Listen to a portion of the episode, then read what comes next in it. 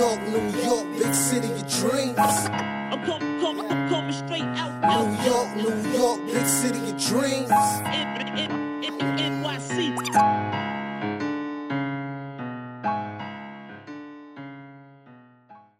What's going on? It's J Ellis from Nick and Tom Show here, give you that Knicks talk just in the nick of time. And we've had a lot happen for us in these last few weeks, but the biggest news of the last few weeks is the Knicks finally know their draft order, and we are picking number eight. Number eight, we're not so lucky. Uh, listen, we haven't had a first round draft pick since what 1985. 1985. Uh, every year we picked, we've gone lower than when we placed, and this year is no different. But it is what it is. Um, before we even get into the details of that, I'm just introduce everybody. Um, below, left corner of the screen. Welcome back, Welcome Miss- back. Miss Black Girl Magic herself. K Steele. All right. Bottom right of the screen is the man, the myth, the legend, the guy with the stats and the facts. Ryan G in the building. Damn right's in this building. and right of the screen, another legend in his own right. Set KOT on fire when he was here a few months ago. Got a few YouTubers mad at him, but it's okay, man. The YouTubers just get mad. This comes with territory. Very knowledgeable though. Very real light for most for, the, for most of the people who watch the show.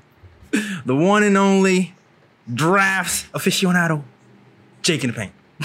Well, I appreciate. Uh, first of all, I appreciate you guys having me back. Second, I appreciate the uh, very kind introduction.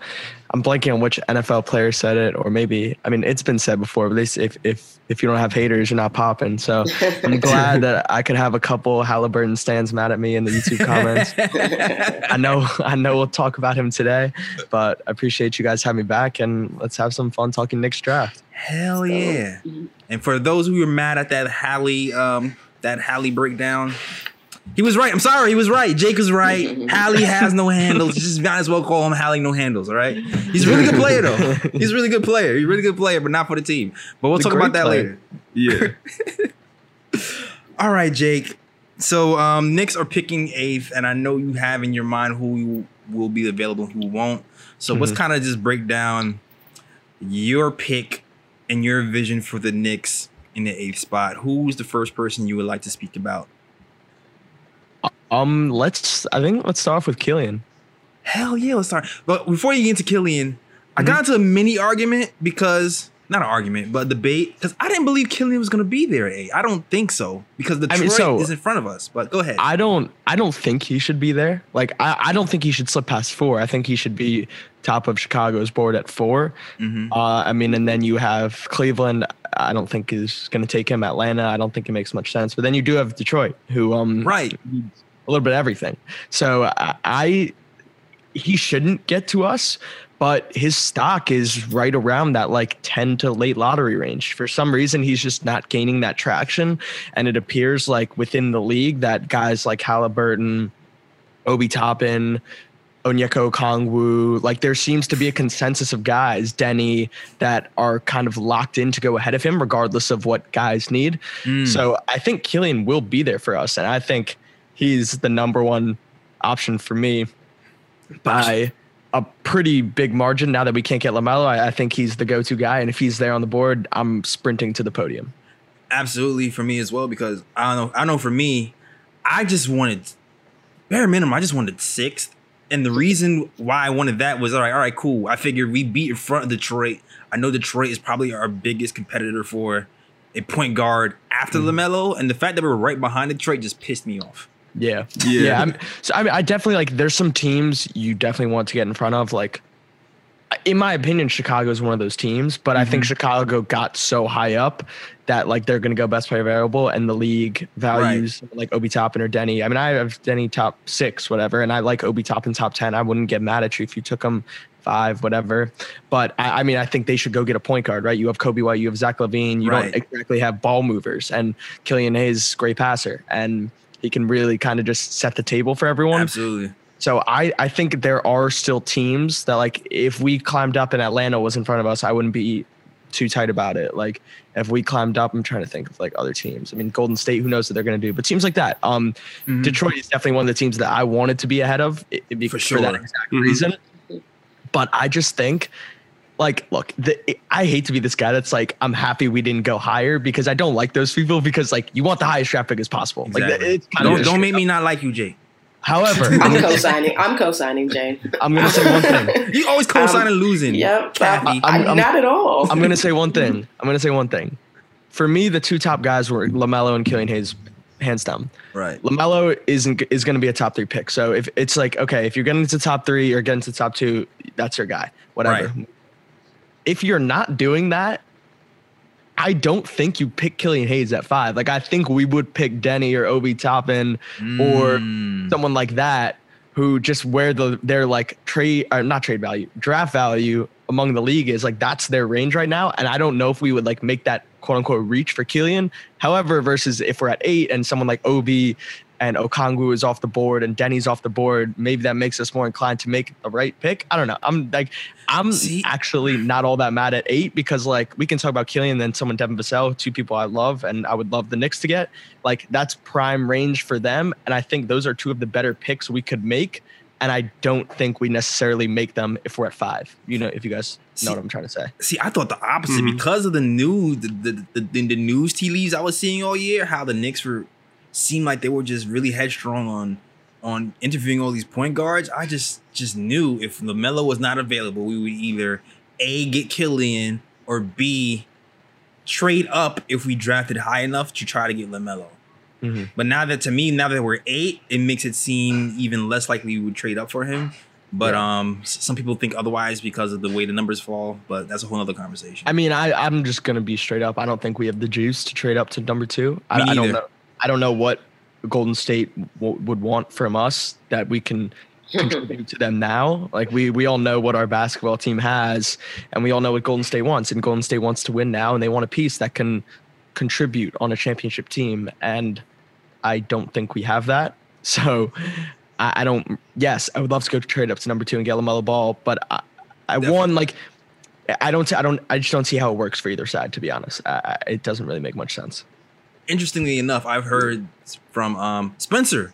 He says he says uh, Golden State likes Deni, and I was like, really? He's like they Yeah. really like him, and I was like, that makes perfect sense to me because he's a plug and Yeah. play guy for him. So he feels like Lamelo can drop, or and other people feel like Lamelo can drop and as low as like four or five, and I'm like, that just sounds too crazy to me. to Yeah, I mean, I- I don't think he gets past three at Charlotte. Me I neither. Think, I think Charlotte also sprints to the podium if he's there number three.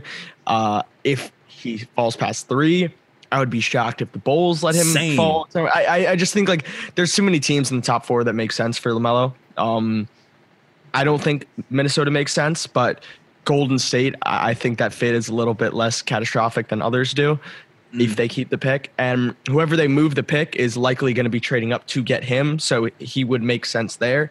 And then three and four, he makes perfect sense. I'd be shocked if we get anywhere near him. But I mean, we can talk about Killian because Killian's going to be there. I- I think. I think he's going to be there. And I think that's the right pick for us. Um, you get two left. We talked about this before, kind of two left hand, really left hand dominant players in him and RJ Barrett, which is not a good thing by any means. Mhm. However, I don't really, I don't know how you guys feel about RJ. Um, I like RJ. I think he can be a really good piece. I, however, I don't think he is the cornerstone of the team for the future. Like, I still think we're looking for that guy. Um, so I'm a little bit less like it, it's a it, it's a less of a turnoff for me that Killian Hayes is super left hand dominant because Mm. the Knicks team at their peak, like if we're talking like five or six years from now, that I picture, like doesn't include RJ Barrett shouldering like a heavy offensive usage. You know, it can be like him just doing little, like he has a knack for the ball and he has, a, he has a knack for putting the ball in the basket. And I think like when he was at Montverde, he was surrounded by a ton of talent. He had he played alongside two elite ball handlers and guards in Mike DeVoe and Andrew Nembhard. So he was more of like he still put up 25 game. Don't get me wrong, but it was more. It was a lot more off ball action. So it was a lot more dribble handoffs. It was a lot more back cuts, offensive rebounds, putbacks. It wasn't pick and roll ISO Right. heavy stuff. So if you subscribe to that theory that I'm throwing out there, the idea of getting Killian Hayes in there and then later down the line getting other offensive pieces that could carry the usage, it makes like the left hand dominance a little bit less of an issue. I see what you're saying. You know, you know what I'm saying? Yeah. So I, I just think we're way too far away from projecting fit with amongst our team. And I think Killian Hayes is a really, really good prospect who's going to be a good NBA point guard, like a ve- like an above average NBA point guard for a long time. I don't know if he is the star ceiling, but he has made rapid athletic and skill improvements over the past couple of years. Big, strong guard. It's really impressive, like footwork off the bounce in terms of like step backs, catch, like just getting to his spots. He's great Mhm. touch on floaters, great passer. Uh, my biggest concern is the catch and shoot shooting. Like he's Right. not Mhm. good there. We talked about that. Yeah. But if you're talking about the Knicks, like there, he wouldn't really have to go off ball that much. He just wouldn't. Um, um, make like imagining a pick and roll with him and Mitch, like that would be Oh, awesome. yeah, that'd be great. Um, then the organization just to surround him with some shooters, and that is something that we didn't have. And if you want to maximize Killian, if you want to maximize any point guard, uh, you have to have shooting around them, and you have to keep Yeah. defenses honest in their help responsibilities. So I think Killian is the good, the go-to pick for me. But there's a couple other guys that I would be happy with as well. Uh, yeah, I'm definitely on Team Killian. If Killian is there at eight, I am running to the podium and not turning back, and I'm skipping back like cheer. I am Oh, 100 percent, hundred percent. Yeah, I that's that's the play, hundred percent. And like, and, and for me, like we've talked about this before with his shooting, and although he's not good on the catch and shoot uh, side of the ball, I still feel like that's gonna come around. He shoots too good from from from the free throw line. Oh yeah, I mean, he's too I, good of a step back to for that to be it. You know. Yeah, so so I mean, what I uh, kind of point it towards is just reps and lack of comfort with game reps off the ball. Uh, we're kind of talking about someone who has always had the ball in his hands, with the exception of when he played FIBA with Maledon. That was kind of a complicated situation. Like that's a it's an interesting watch because they're not as cohesive, like playing off of each other as you would expect. It's kind of like oh, your turn, my turn, your turn, my turn. Mhm. So while like although he was playing off of Maledon, it like wasn't those off-ball reps that you would kind of want or expect at a young age. So he's kind of had the ball in his hands for the majority of his development, and he's super comfortable shooting off the bounce and less comfortable off the catch. And like that's rare. I, I think Tyrese Maxey is like that too. Like if you Mhm. look at both those guys, they're way more comfortable stepping into a pull-ups, getting into a step back than they are kind of like one two Yeah. a catch and shoot jumper, which is cool. Like there are people like that, but the difference is Killian's like a career ninety percent three point shoot uh, free throw shooter. Maxey isn't. Not that's not to say Right. Max not a good Mhm. shooter, but Killian like it's tough because Yeah. he really ha- he really hasn't been a good shooter for like three. It's this has been like three years now. This is nothing new. It wasn't a fluke year. Um, but you just have to like the development for him as a pull-up shooter is beyond impressive, and that is much harder than catch and shoot shooting, in my Ex- opinion. Like, does that mean that the does that mean that the catch and shoot shooting is a lock to come around because he figured it out off the bounce? No, not, not at all. But am I willing to bet on that guy more than someone else in the draft with maybe a similar shooting profile? Yeah, 100%. So I think that's going to come around, but you if with us like you would minimize the weaknesses and maximize the strengths. Exactly, and, and just and just and just the fact that you know, in the pick and go, in pick and roll heavy league, people like you know when Frank when Frank runs pick and roll, people like to step under. Mhm. That's not happening with Killian. He's going to be able to pull that, and that's and that's going to open up so much more once he once he's able to do that. If we able, if we're able to get him. Uh, Yeah. I don't know. Do you guys want to add anything, Ryan, Ryan, Kathy, or you? I mean, with Killian Hayes, like, I mean, I guess I guess the both of you pretty much said everything about Killian Hayes. Um, if I'm the Knicks at number eight, Killian Hayes would be like one of my top choices. Um, there is another choice at number I, I do want to talk about though, which recently like I've been reading up on and I watched some highlights and he's caught my eye and I'm like the Knicks do need a type this type of player on their team, somebody who can really shoot the ball from three, and that's Devin Vassell. He, he looks like the typical three and D wing, which I, I feel like the Knicks do need somebody like that on their squad. I mean, I love that we can like see each other on video now because you can see me smiling. I wanted to talk about. I wanted to. I love Devin Vassell. Like love, love, love Devin Vassell. Um, I think I have him like eighth on my board, but that doesn't like. Well, as once you get to a point, it's like okay, it's sixth, seventh, eighth. What, what are we really doing here? I, anyways, I love Devin Vassell, and I think he's without a doubt. Now that Lamelo is kind of out of reach, he is without a doubt this my second like number two on my next board. Um, with Vassell, you he's going to provide us with something that we haven't had in a few years, and that's reliable wing shooting from the Yeah. jump, like exactly what you mentioned. But what I love more about Vassell is we've I've been preaching on every Knicks podcast, Knicks show, whatever. We need good basketball players, right? Like we Right. can't keep getting these like swing for the fences guys that don't pan out, and we keep doing this cycle. We need good basketball players, and in this entire class, I'm really confident that like if I were to pick three players that are going to be positive impact NBA players, Devin Vassell would be one of them because his skill set is really tailor made for today's game. He's not like a theoretical three and D guy like a lot of these players get pegged at. Like he's legitimately good at both right now. Mm. He'll step in there. His release point is incredible. He literally he's like never ending arms and he utilizes that to his to his advantage. His release point is above his head. Every like every shot he takes is pretty much contested. Nice. and that's not a bad like it's a bad thing i guess because you're like oh he can't create his own looks like But whatever but you're not going to at a high rely on and he's making them. He's Right. making tough shots at a very high Yeah. clip and he's taking them at a high clip. So i was really I, I we talk about off the bounce dribble progression. Like he was in the zeroth percentile i believe in pull-up jumpers as a freshman i'm pretty sure. And now he's in like the 60th which is I mean, absolutely remarkable. Yeah, he basically didn't take them at all last year and didn't make them, and now it was a patent part of his game. He was attacking closeouts. Uh, he's getting to his spots. He's very comfortable. The one to two dribble pull up, and I just think like there is some untapped upside as a potential shot, like tough shot maker. I don't think he'll he'll never be this like Paul George wing initiator who's gonna like come off the bounce, do a step back, create his own shot. But he's going to demand closeouts because he's a very reliable catch and shoot shooter. And with those closeouts, he's going to be able to attack them. Uh, as a passer, he's a little bit interesting. He has his games that are, he has his on games, he has his off games. I wouldn't necessarily say it's like a trademark of his game. Like I like Josh Green a lot as a half court passer.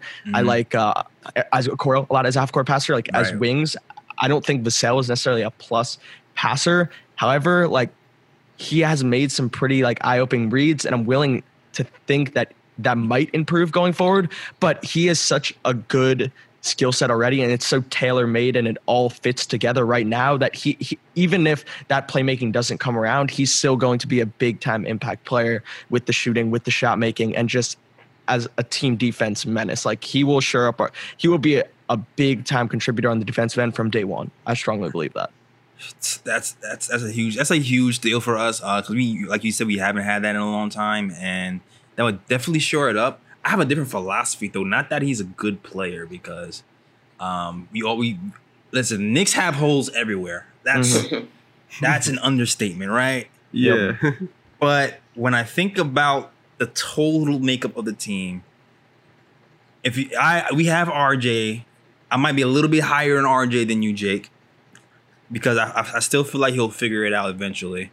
We have Mitch. In my mind, I know it's not. You know, everybody doesn't agree with this, but in my mind, we go point guard. In my mind, so yeah so so i agree with you like i i do agree with you um and that's why i killian is point blank number one to me right, where the where it gets complicated and i there's two like combo-ish guards that i think we both want to talk about in cole anthony and kira lewis mm-hmm. um where it gets dicey is that i don't i'm not comfortable saying and i really like both of them a lot cole anthony and kira lewis I'm not really comfortable saying either of those guys are point guards, right? Like I'm not comfortable Right. handing them to keys the keys to my offense. So then we kind of run into this like thing where it's like, okay, we have combo guards, but we still don't have a true point guard. So for me, like the Knicks need to address their point guard situation. We cannot go, we can't not address that in the offseason, whether it's free agency or the draft. If it's the draft, you get Killian or Lamelo. If you don't get either one of those guys, you have to sign a point guard. Like you just have to. I just don't want to feel like, oh, we need to get a point guard and then kind of pass up on someone like Vassell, who can really be a positive player and a good piece in our future because like we think we need a point guard. You know, like I I don't want to be so pressed on hitting a position that we kind of strike out and get the wrong guy there. You know what I'm saying? Yeah, you know what? Too, I agree with you. I guess it depends on how high or low are you on the point guards that are left. Because I guess for me, for me right now, I'm pretty high on Kira, Mhm. not so much on Cole. Yeah. And because I'm kind of high on Kira, and I think I feel like that can work because of um, you know the, the speed and I, I feel like the passing can get there because some of this some of the passes he's made are, are kind of nuts.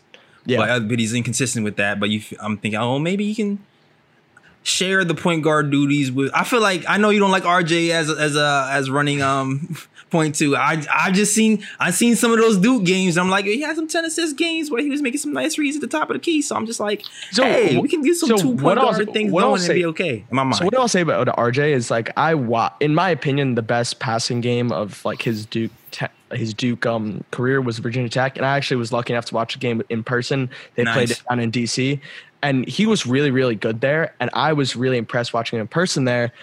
And then kind of going through the tape like rewatching it again, a lot of those reads are like premeditated pick and roll reads, which is not a bad thing by any Mhm. means. Like the thing with RJ is he, I do believe he has the ability to pass. It's just the wiring. Like, are you willing to pass? Mm. And in that setting, you saw him make these really simple reads. I'm coming around the pick and roll.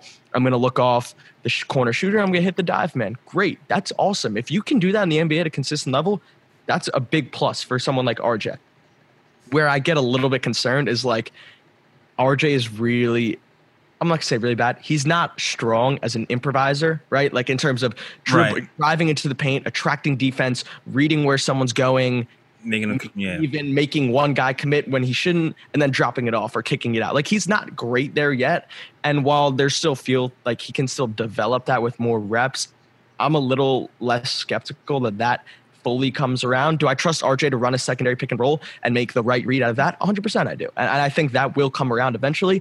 I don't think he's this like big wing where you can give him the ball. So I do think like in our best interest long term, we're going to have at least one or two handlers alongside of him right.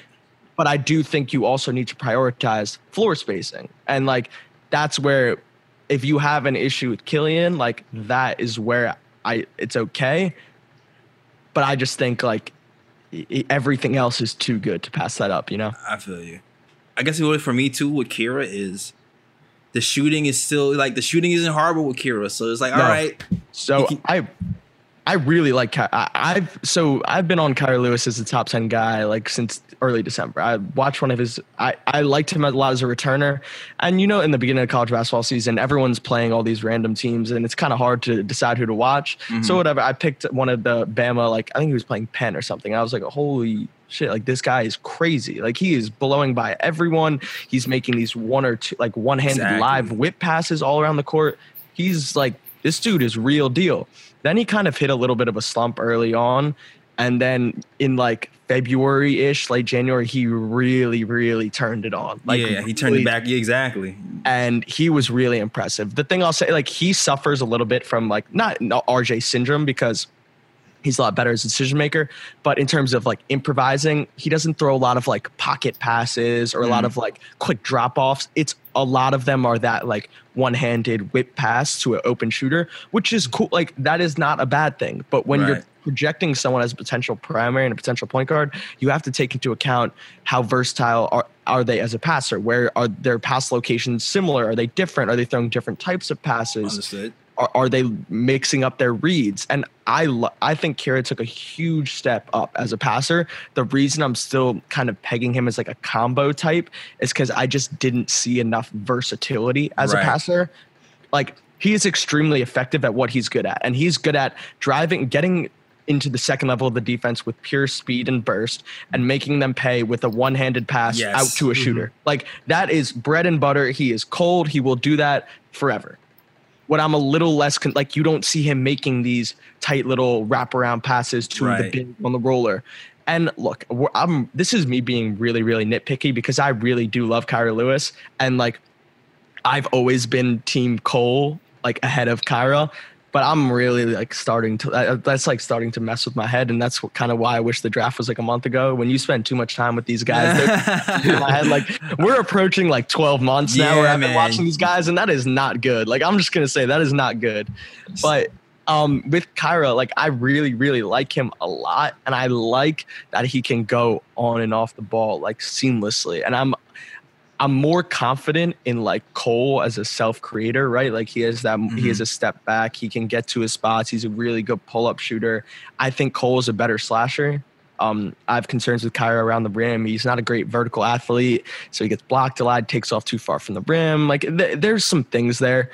Um, I mean, obviously Cole was a really poor finisher, and I think that was one of my biggest points when I was on here last time. Yeah, exactly. Um, since then, I watched like he, since then he came back from the injury. I think that was before he came back from the injury. So he came back from the injury, played a bunch of really good games. I was able to dive into all those, and I wrote a big piece about him that I, I'll tweet after once I tweet out the link for the pod. Okay. Um, that basically dove into like the team context and the stuff that he was faced with. There are two bigs in the lane at all times right. when he goes to drive. However, he doesn't read that, and instead of like pulling a fill a floater, he just tries to go into the rim. So it's like which which who are you placing that blame on? I think it's on the bigs. Like as a guard, Mhm. you're coming down downhill full speed. You want to go up. You want to be able to extend at the rim and get all the way to the rim. Especially Cole, who's been a power guard for basically his entire life. Um, I know he had said on like an interview or a pot or an interview on a podcast that he was playing like the entire season like 70% and i see that because like he just wasn't as bursty as he was in high school. So does that come back? I don't know. I, i'm not a doctor but I, I, I'm a little bit worried about cole in new york because i get worried that they're going to give him the keys and he's going to just shoot like 18 shots a game. And and it, like it's not great it's not good for anyone like that's really not good for anyone versus someone like kira you can kind of weave him into that like combo guard role Exactly. he can be a transition point guard, but mm-hmm. off the ball, he can be a reliable catch and shoot shooter. He can attack closeouts. Like, I'm- i I'm just just- think it, it, it- they're for New York. And listen, I don't want to say that contradiction. I threw out a mock draft the, the other night, and I was like, what I would do for each team. And I had the Knicks taking Cole over Kira because he was like higher on my board. And I've been thinking about, it, and I was like. Cole in New York would kind of be a, like that could be a disaster. Like I'm, I'm just being yes, you heard that, Kathy? Like, I love I Cole too. I mean, I love Cole too. I really do. know. Like I, I think he was dealing with some serious shit uh, in a million different ways this past year that I wouldn't really wish on any top prospect. But I, I'm just a little bit worried that like he won't that New York wouldn't be able to slot him into his ideal role, and then he kind of gets overextended. You know? That's, ex- that's All right. exactly my. You want to say something, Ryan? Yeah, I just have a question about Kira Mhm. because to me, when I look at like the draft or, or whatever the case may be, like, would you think that he's good value at number eight? Because according to like what I see, like he, I think he would go lower in the draft. Like, what's what like, what kind of situation would you think the Knicks would have to be in to get Kira? Because to me, it would seem like the Knicks would have to probably trade down to Yeah. get him and probably pick up more assets rather than just picking him at eight and like you know, you know, going for like I guess the hope that he's going to be this spectacular point guard. You're going to pick him over other guys. Where you know it seems like he's going to go like later in the draft. Right. I mean, like, so I mean, there's a bunch of different ways. Like, I don't know where anyone's stock is right now. I'm just going to be completely honest. There is no Mhm. consensus. Like, since there was no combine, there wa- usually we get two months of these guys. Like, everyone knows who's going where, and the entire draft cycle kind of just got turned upside down this year for obvious reasons. Mm-hmm. Like, I saw a mock with Precious in the top ten, like multiple mocks, and I would never have him close to, like, never ever have him close to top ten. So and Kira Kira is in late teens, early 20s, and I think that's crazy. So uh, there, I agree with the philosophy of look, if the pick hits, it doesn't matter where you take them, right? Like when we All look back, when we look back at these redrafts, we can say, "Oh my God, the Knicks! You passed on SGA, Yeah. and you took." You took Kevin Knox. If Kevin Knox was a stud, we wouldn't be saying that. We're only saying that because Kevin Knox was like statistically the worst player in the NBA. So like that's why we're going back to the NBA. That's why we're going back to the redrafts and criticizing them. Like no one's. Cr- Like, I'm trying to think of a better example, but like you know what I'm saying. Like no, no, MPJ too. MPJ, MPJ's been MPJ. balling lately, and everyone's like, "Oh, we Knicks passed on." Donovan 100%. Mitchell. hindsight's 100%. always twenty twenty. Yeah, I mean hindsight is always 2020, but if you get your guy and he works out, there really can't be anything against that. Like that's kind of where my point is. So while Kira's stock might be a little bit lower, like look at the Suns last year for Cam Johnson. They were at 11. Cam Johnson was likely a late teens, early 20s guy. He was their mm-hmm. player. They took him at 11. I thought it was a reach. Not a inc- not an insane reach, but I thought it was a little bit of a reach. But he worked out for them, and and no one when you when we look back at this redraft, we're never going to criticize the Suns and say, oh, they took him at 11. They could have traded down and got him at 19. Like at some point, that's your guy. Don't risk anything. Go get him. You know, and especially with someone as like up in the air as Kira. I have no idea where his stock could be. Like, it, it wouldn't shock me if there was a team in the top ten that's in love with him. You know, um, I'm gonna be honest. I would take him at eight. I would take him at eight too. I, I would I take would him take at him. eight too. I, I would. To me, it's just like even with even with his limitations, bec- I still feel like it's enough ball handling and enough. He, he's able to break down a team enough to at least initiate an offense and get everybody else going. Even though he can't make all the the, the pocket passes right now, hopefully he can eventually. But I think that's the point of having him and RJ together. You know, you can still have RJ do your his his secondary uh dribble penetration, uh tap the close out, pick and roll thing, and it will work for the Knicks to me. So I, I have him at eight. If if Killian is not there. Yeah. No, I, I agree. I agree. I don't know. For me, Kira's Kira's gonna be my third choice. Like Boo. if, if Killian and, Va- and and Vassell's not there, then then I go Kira. But for me, my top two is Killian and Vassell. Those are two guys I'm looking at. I'm and I'm with like, you. I'm with you. yeah, Ryan. those are those are the ones I want. I'm with you 100. percent 100. percent I'm not with mad. those two. I'm not mad. Bass is the real deal, man. If I, I don't know. Uh, He's been messing with my head. I might have to move him up. He's been messing with my head for way too long now. Listen, Knicks fans, a lot of Knicks fans have him out at eight. I've seen him at eight. I've seen Cole. I've seen. I, f- I feel like Killian is gaining some some some traction lately. which I like a lot. Yeah. Uh, so uh, it's it's gonna be a, a, a lot of debates, and I've even seen some names. I'm like, okay, all right, Can we? Can I talk about uh Poku? I, Yeah, that, go that's like him. exactly yes. I So like it's him. like it's like Wait, I have a question before you guys deep, dive deeper. Yeah. Do you think too that it's sometimes that it's just that the Knicks show their hand too too often, too quick? Like we usually like tell people and tell everybody what we want to go after or who we want or like everybody we already know what we need but I, I feel like sometimes the Knicks just we just show our hand too much and Yeah. because of that Yeah. the league kind of like plays on it Yeah, no, I do think it's kind of interesting because I was thinking back at this and I was like, I have no idea who the Knicks are want or or are going to take. But this, like, I felt like when they took Frank, everyone kind of knew they were going to take Frank, and when they took Right. Knox, everyone kind of knew they were going to take Knox. And yeah, we're a long way away from the draft, and all this stuff kind of leaks eventually. But I do think it's an interesting point, and like. I, I don't know. I think like the league might like prey on the Knicks. they, On they definitely do the fact that Golden State got two and we got eight is Right. is signs that you know I mean, look, we have a new front office. We have new draft people in town. Hopefully, they th- keep things close to the vest. I think everything is going to be a little I bit hope- closer to the vest this year. I, and I think- hope so because I feel like if we if we do that, it'll work in our favor more, Mhm. and a lot of those pieces or a lot of those players that are up for grabs won't look as attractive yeah, because Knicks are t- like the minute everyone we start talking about a thing or we start talking about a player, it's like they're gone. Yeah. I mean, I think Golden Yeah. State has legitimately sent out a leak Yep. that they're going to take every single player in the top Yep. 10. Like, I think since January, if you follow like Real GM, I'm pretty sure Real GM has posted uh like article. Well, the Warriors would take Tyrese Halliburton in the top three. They would take James Wiseman. They want Anthony Edwards. They would get Mhm. LaMelo Ball. But but the Like, funny thing is too that half some of those players they don't even need a lot of those No. pieces they don't need, and I think I think I think it's more so just for hype. That's why it's more I think it's for believable. hype. oh, 100 percent. Yeah. It's just for hype. It's it's it's hype and it's it's what's gonna um get people talking and it's just like y'all not taking half of those players. Yeah. Y'all don't need them. And literally, the thing is, I, I'm leaving for school tomorrow. I'm fully prepared for everyone at school to ask me like where player X is going. I have no idea. I, I know knows. I know just as much. My intel sources are looking at ESPN mock drafts and and like because that's the best sense of intel. I have no connections. We all have the same resources in terms of intel. I know who should go where. I don't know who is going where. Mhm. And this year, especially, it's just everything is really, really up in the air. Like someone like Poku, he could go late first round, and I wouldn't be surprised. And someone could take him at six, and I'd be like, okay, cool. Let's let's let's get into Poku because right, let's Poku get- is a If guy he doesn't go been, high, been I see the. Spurs taking him.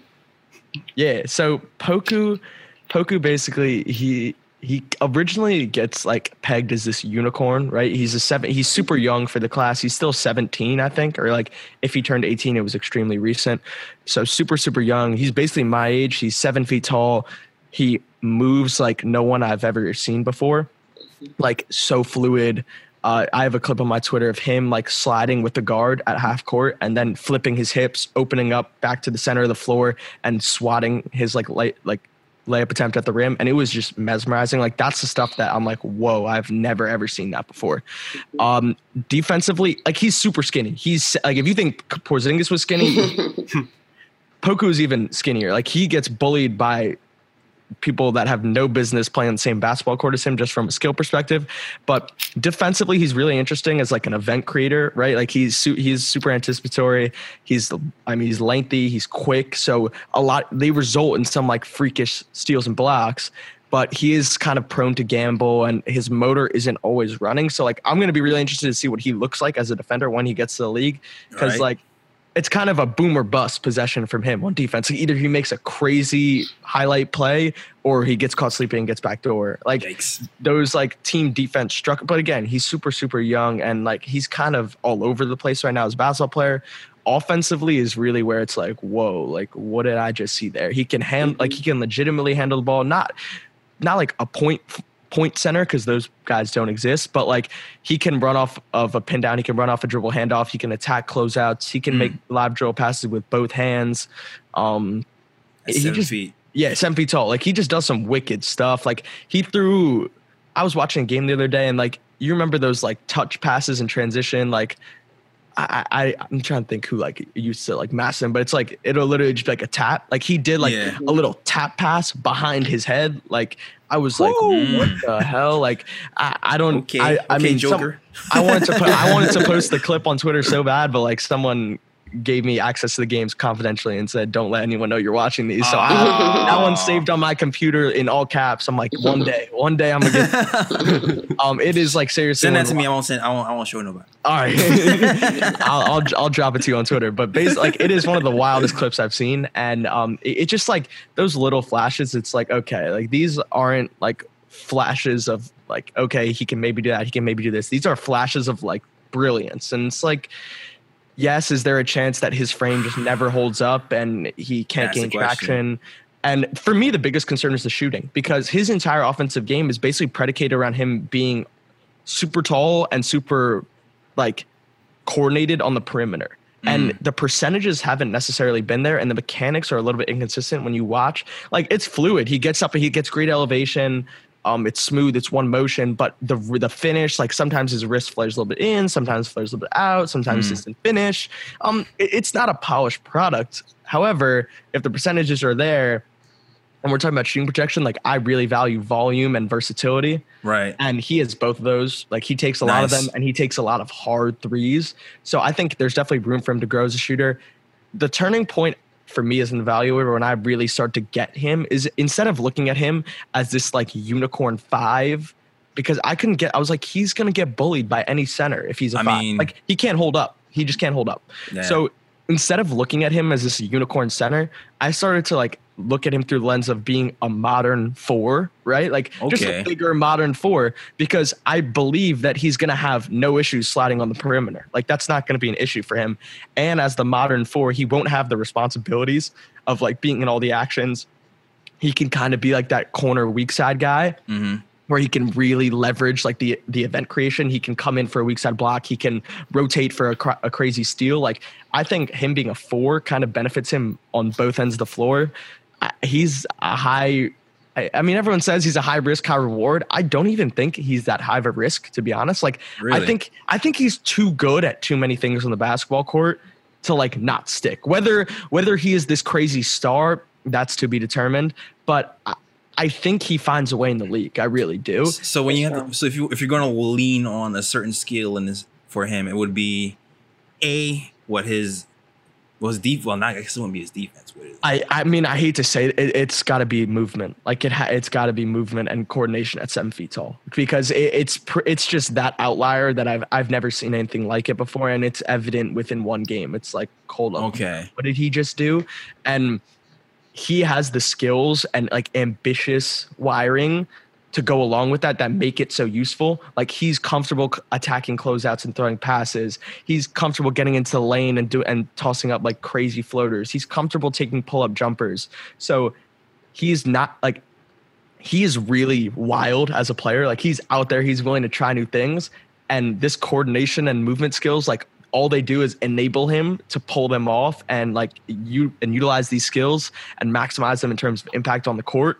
So like I hate to say movement because it's not like a basketball skill, like right, passing, shooting, whatever. Right, yeah. But the movement is really what unlocks like everything about his game, and that's where the appeal comes from.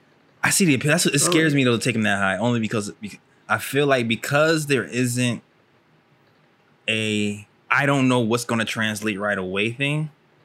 It makes me Oh, I've always. Um, know. I mean, Spencer wants the Knicks to take him. I'm. I, we've talked about it. I'm a little bit less cautious because we don't really. I mean, one, we don't really have anyone right now. So like, and Mhm. I, over the past seven years, I haven't seen much that shows I should really trust our player development staff. And Um, now is the other thing I was about to get into. Is like, to me, it seems like with this guy, we're gonna have to give him some time. Now, No, 100 percent have to give him some time. we've looks like we're going all in on player development for the first time. We brought in these new guys. We we got uh, uh, uh, I forgot the I forgot the gentleman's name from Utah who trained um Dame Dollars and Paul Ma- Paul Millsap and Mm-hmm. Yeah. Donovan Mitchell, and so maybe it'll be different this time. Who knows? But I mean, listen, if, if you trust your player development staff, and everyone always says if you if you trust your strength and conditioning, you have to take him. Like dudes are just skinny. Like it- Porzingis, Porzingis is a perfect example. His, his frame is skinny. Porzingis is never going Right. to be jacked. Does that mean he can't be good on the basketball court? No, not at all.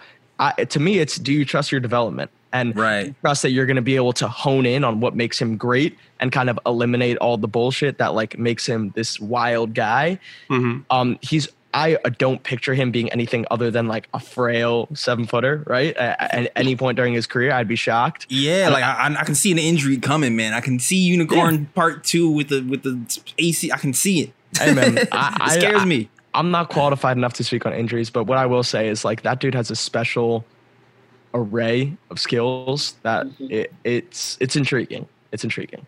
All right. All right. I mean, I'll leave it at uh, that. I, I definitely seen Spencer really tout. Oh, dude, he Spencer loves that He's- man. He loves Spencer he loves loves some Poku, man. Yeah. He's a Poku man for real. 100. Remember percent too, KP's injury came because he was carrying a heavy load. Like at least like there are a few more pieces that he won't have to like exert himself as much as KD did. So Mhm. Yeah. I mean, also, you know, when you're seven feet tall and your frame, I mean, when you're when you're seven feet tall, moving like that, it just it's just so alien. You just, I mean, he's an anomaly. Like Exactly. uh, just He's- being honest, I've never seen anything like that, and it's just people are gonna be like, "Whoa!" Like that. That dude is he's something different. exactly, and you just don't know what's gonna happen. You just don't. idea. you just don't know what's gonna happen. So it's like, all right. I mean, I'm I'm not as high as you and Spencer, but I do recognize the the the potential there. Yeah, I mean, I still have him. He's still at like ten or eleven for me because I. Okay. I the, the for part that- sure. The, the part that I don't really I can't buy into him as an offensive player because I don't know where the shooting nets out. Like if he's not a good shooter, it's going to be really tough for him on offense because he's not necessarily beating guys off the bounce. The passing value comes with him as a movement shooter and and like bending defenses and drawing closeouts and going from there. He's not sizing dudes up and he's not running a pick and roll. So if he can't shoot and he's not demanding closeouts and he's not not demanding hard coverages at the three point line, I think you could really see him having a tough time on offense. And then with that, like there's still questions on defense. Is he going to be able to clean up his decision making? Is he going to go for good gambles? Like he has a lot of bad gambles, you know. And look, he's 18 years old. Uh, I try not to say that about a lot of guys because everyone is super young in the Right. draft. But he's basically like a year, a full year behind all the top prospects, which is definitely noteworthy. Exactly. He's just kind of like it's going to be. He's a super interesting case study. Uh, I, I can't. That's like the biggest point I can leave you guys with. Well, I'll, I'll say this though: Knicks have Walt Perrin right now, Mhm. who's had you know a, a pretty good track record of picking guys. He's in there in the draft room with these guys. We just got Johnnie Bryant, like I talked about a minute ago, another Utah guy. These Utah guys are good at developing, as we've seen before. So if the Knicks pick this guy, I'm going to trust a little bit more that we picked the right guy because I'm, I'm not gonna lie, I was not picking. I was not excited about the Knox pick, and you can go back and look at the archives and see me and Ryan talking about the Knox pick. Oh, I was not we excited about the Knox tearing pick. the, we were tearing him a new one. Yeah. I, t- I tweeted um so Kevin Knox he had one really, really good game in, in college. It was at West Virginia where he dropped like 35. And I think the night of the draft, I was just like, yep, I'm going to be drowning myself in Kevin Knox highlights at West Virginia. Like, that was it. That was all there was to it. Um, yeah, it's the, the Knicks have had a, t- there's no sugarcoating it. The Knicks have had a really, really tough time drafting, especially in this like 8 to 11 range. And that's exactly where we're at right now. It, and it, Yeah. and cra- the crazy part is we keep finding ourselves in this eight to eleven range, and if you look at all the history, you you'll see all this. Ooh, most of the superstars are in the eight to eleventh range. Not now the Knicks. Except I when think- it comes to the Knicks. Except I, when I they think, comes I think, up. I think there was a stat though. I don't like. I think I don't know if it was ESPN or I don't. I forgot where the stat came from, but it basically showed like every player the Knicks picked at number eight throughout their history, and none of these guys average over ten points a game. And I'm just like, oh my god. But I, I, I'm hopeful, man. I'm hopeful. New regime, I- new I am regime, new hope. New regime, new hope. Whatever Word. we got to do to talk ourselves into it. I mean, is there anyone else you guys want to talk about? We can. You want to talk? We can end on Hallie. You want to? You want to end on Hallie? Because I think he's gonna be there. Okay, I, I, I mean, I think he might be there. Why not? All right. So There's gonna be more hater comments. all right. All right, this is gonna. Let's get these thumbs down going. I'm gonna, put my quote up right there. I'm setting. I'm starting with a very straight up quote. Tyrese Halliburton is a very good basketball player. Okay, let's get that out of the way. Very, very good basketball player. They're not gonna hear that part, but go ahead. J Ellis is trying to get me in trouble. I swear. I swear he's trying to get me in trouble. I'm sorry. You did this the last. You did this the last video too, and they ignored all. They ignored all the good things you said about him, about him being I just, a savant. I, I just want this who here. said so- savant? You said savant, and they still hate it. But go ahead. that's literally the best comment you can give a basketball player. Anyways, I'm I'm clipping this. I'm clipping me saying Tyrese Halliburton's a very good basketball player. So all all Knicks fans are in my comments. I'm just going to reply with this YouTube clip of me saying he is very good at basketball. Okay, I don't hate him. I don't think he sucks. That none of that is true. However, Tyrese Halliburton would be a disastrous fit with the Knicks because he is a linking piece in the NBA. He is a very good catch and shoot shooter. He has not shown the ability to shoot off of movement. He has not shown the ability to shoot off of pin downs. He has not shown the ability to shoot off the bounce. However, he's a very good catch and shoot shooter. He ranked like in the 99th percentile as catch and shoot shooter this year. The mechanics are wonky, but he gets it off quickly. He has range and he's extremely accurate. I think that is the most translatable part of his game. He's going to space the floor reliably for his entire NBA career. I have no doubts about that, no matter what it looks like. He is not a point guard. Tyrese Halliburton is not a point guard. Get that through your heads. He is 6'5 with an extremely skinny frame, no handle, and very limited burst. When you say no handle, break down no handle. This is where the confusion comes down. Break if Tyrese, down. if Tyrese Halliburton was in a summer league game at Dyckman Park, he would have a very tough time scoring in double digits.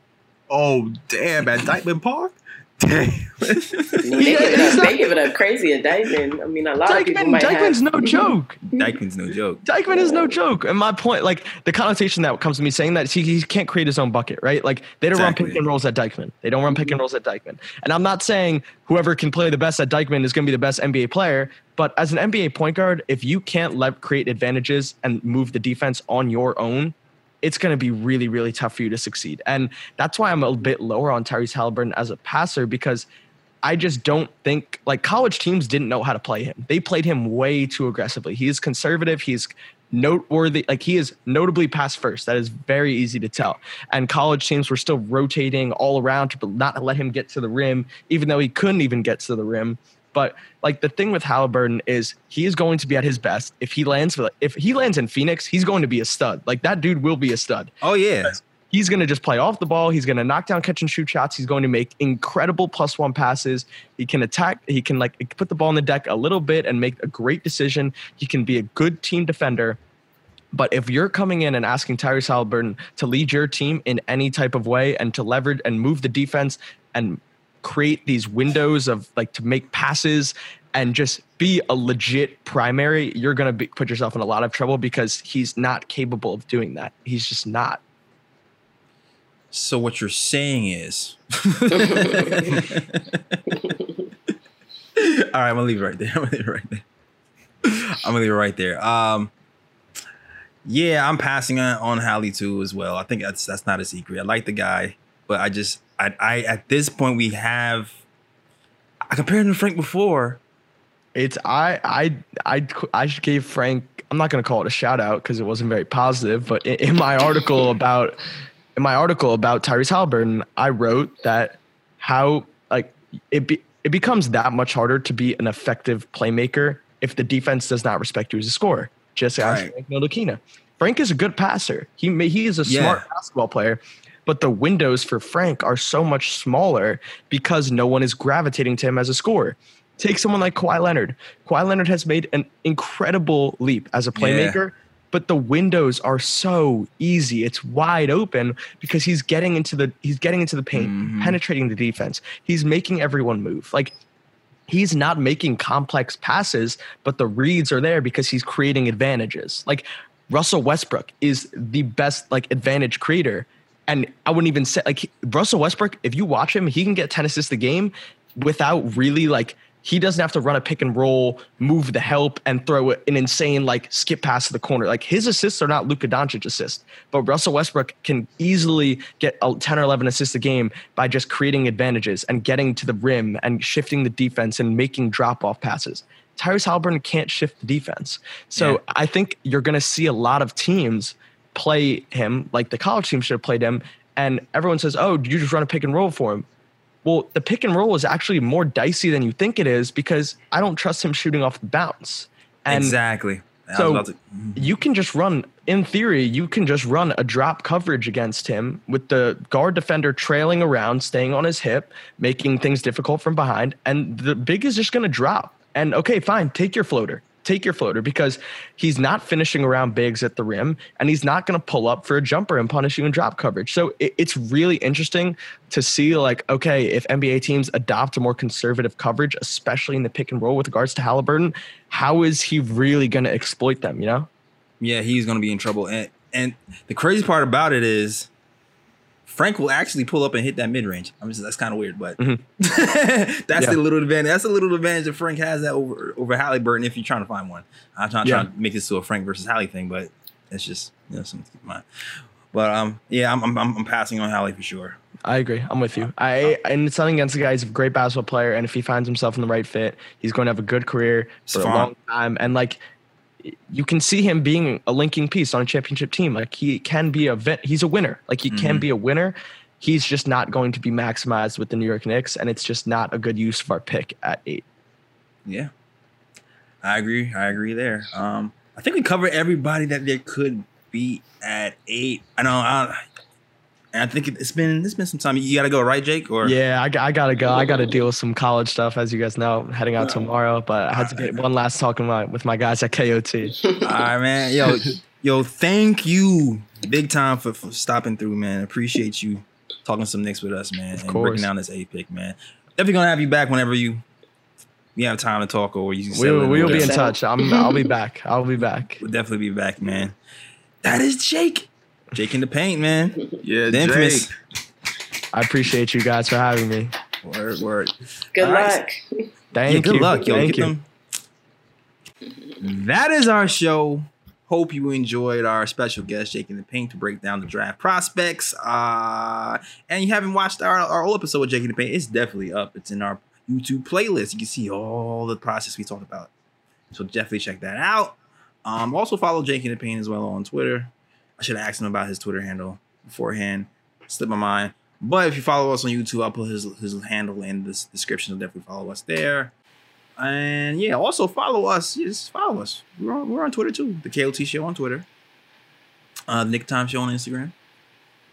Um, we're you know we're we're also on Facebook as well, and we're also on YouTube. If you listen to us on YouTube, Mhm. um, if you're not why if you if you don't follow us on YouTube, are you dumb? Like what's up? What's up with you, dog? You're gonna get the visuals plus the hand gestures that we make, plus Exactly. the jokes, plus cl- clips that go along with it. You're just missing out on a whole lot. So I advise you to go to youtube.com slash Nick Time Show if you are not listening to us on YouTube. Yes, subscribe, and you know sometimes we read some of y'all share. comments too and talk about them on the show. So leave comments. Yes, we do read comments. We definitely read comments and we engage with you guys too. Like, share, subscribe, follow, all that noise. All right. So yeah, and you can follow me on Instagram too at J Ellis Drawstings, no dollar sign S or anything. Straight up J Ellis Drawstings. J E L L I S. Where can they find you, lady, Miss Black Girl Magic? I am K Steele um, underscore K T H Y S T E L E on the Mhm. socials. Yep. So definitely follow her there on these socials. And where can they find you, sir? You can find me at Sir G is chilling. Sir G is chilling. That's S I R G is C H I L L I N. All right. That is our show. You're out of this bitch. Peace. Later.